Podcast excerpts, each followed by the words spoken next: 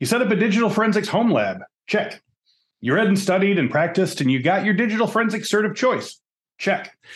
So, how do you present this hard work and experience to employers? Amber Schroader, CEO of Paraben, gave me some great resume tips, interview strategies, and job tips for making sure your first or next digital forensics job is successful and rewarding. Put on your new shoes because it's time to put your best foot forward with this cyberwork hack.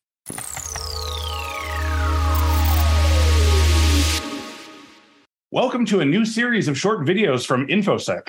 The purpose is to give you quick, clear, and actionable answers to questions that you've been asking about learning cybersecurity. So today's guest is InfoSec Skills author and uh, founder and CEO Amber Schroader. Uh, so I love talking to Amber. Her main episodes of our Cyberwork podcast are massively popular. Uh, it was one of our first big breakthrough episodes, uh, and I so I know y'all are very interested in digital forensics, uh, and I'm thrilled about that. So today, Amber is going to give us her best pieces of advice uh, for the work of searching for a job within digital forensics, uh, and maybe even a little resume tips. So welcome, Amber.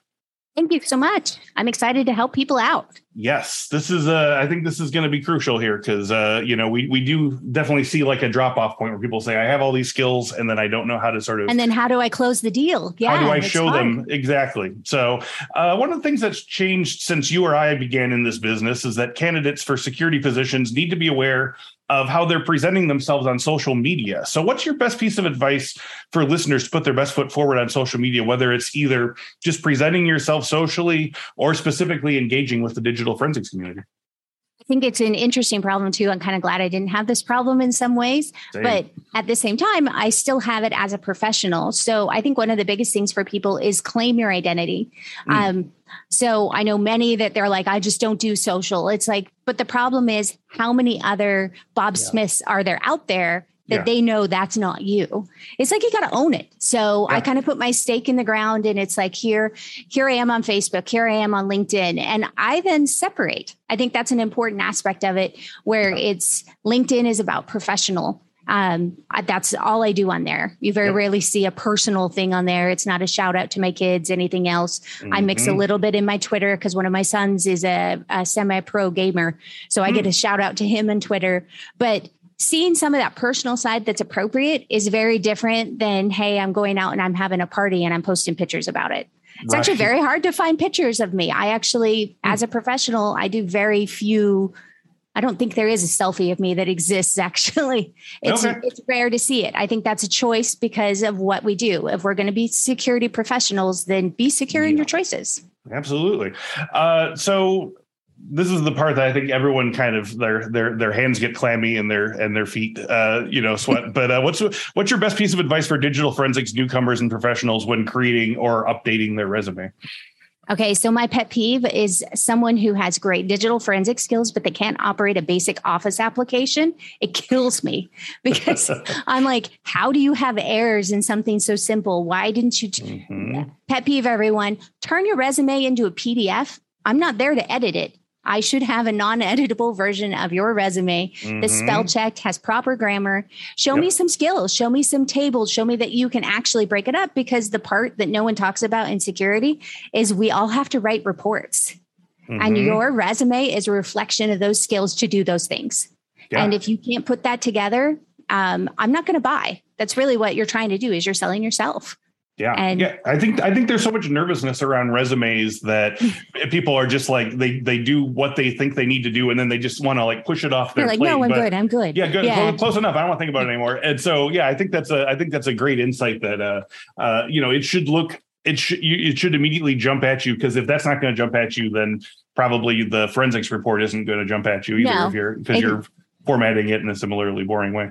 And I think you write a resume for each job. I know everyone just yeah. says, oh, I just write one. No. It's not true. You write a separate cover letter and you write a separate resume for every job based on oh, what yeah. they're looking for. I yeah. think it's important to remember that. Yeah.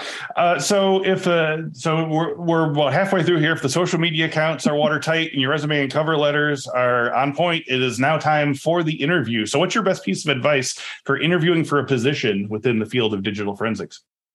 Be yourself, be a person. They're really looking to see um, are we going to meld it on a team? Yeah. You know, it's not your skills were shown in your resume. I might have you do a test for that, but mm-hmm. I'm really looking to see your personality. Don't be afraid to have that come out. I think a lot of people are like, you know, the stern, I'm going to just sit here and be super. It's like, you know, be the person you are. I have a shirt yeah. with dogs on it. I do dog rescue. That's something that talk yes. to me as a person and yeah. see that I, I, I'm not an android. I'm not just a robot sitting here going, yes, I can process your smartphone. I can process your computer. It's right. like, no, I'm a real feeling person. I think that's important for people. Yeah. Now, um, if if you uh, let, us sort of turn that around. If you're in an interview uh, and the and the interviewers are being very down the line, and you don't sort of necessarily feel like there's an opportunity to sort of insert your personality, do you have any sort of tips for uh, sort of slipping it under the door, even if they don't seem to be actually lo- looking for it? It's kind of like the weather, but it's the version with resumes, and it's where you're mm. from. I okay. think that kind of is that neutral topic. So I'm yeah. I'm originally from Utah. I love the mountains. I think it's fantastic to be outdoors.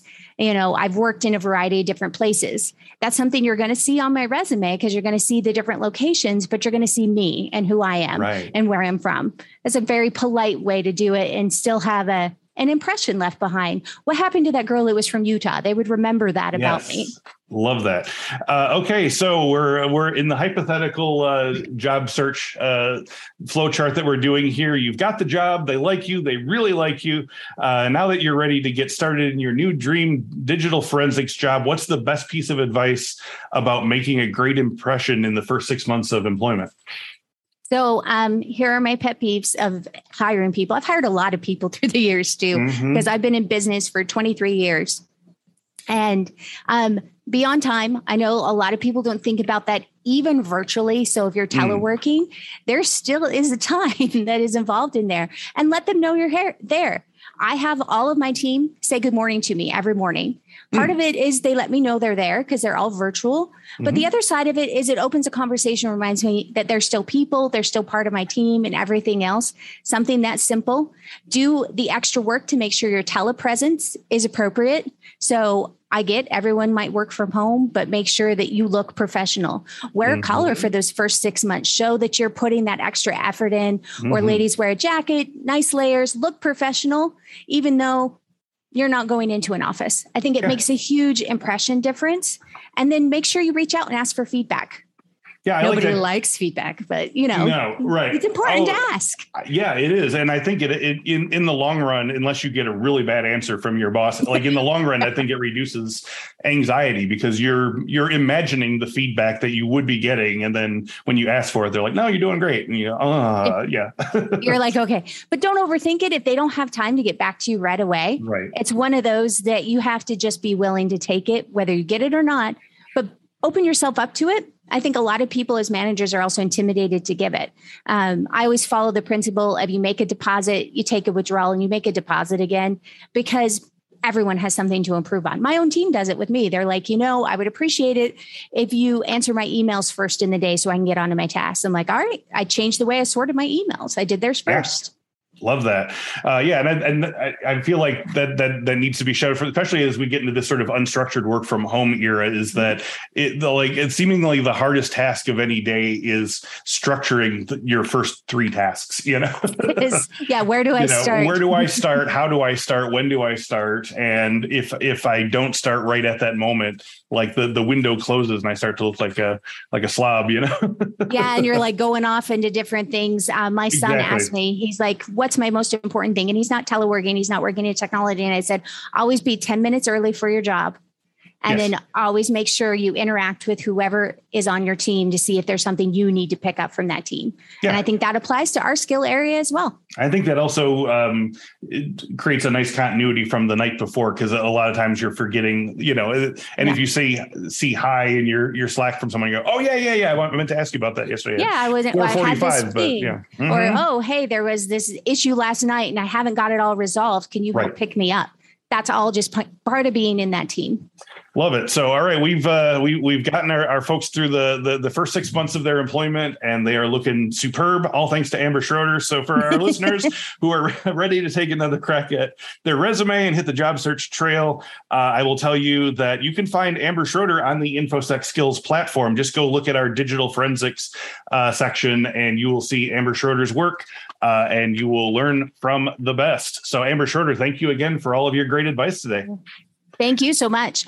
And thank you all for watching this episode. If you like this uh, mini mini-sode, uh, there are plenty more to come. Just keep checking back, and if you will, subscribe to the InfoSec page. And until then, we'll see you next time. Hey, if you're worried about choosing the right cybersecurity career, click here to see the 12 most in-demand cybersecurity roles. I asked experts working in the field how to get hired and how to do the work of these security roles so you can choose your study with confidence. I'll see you there. How about some free cybersecurity training resources for you and your team? Just go to infosecinstitute.com slash free to get ebooks, training guides, and more than 100 cybersecurity training courses, all free for CyberWork listeners. Go to infosecinstitute.com slash free and start learning crucial new skills today.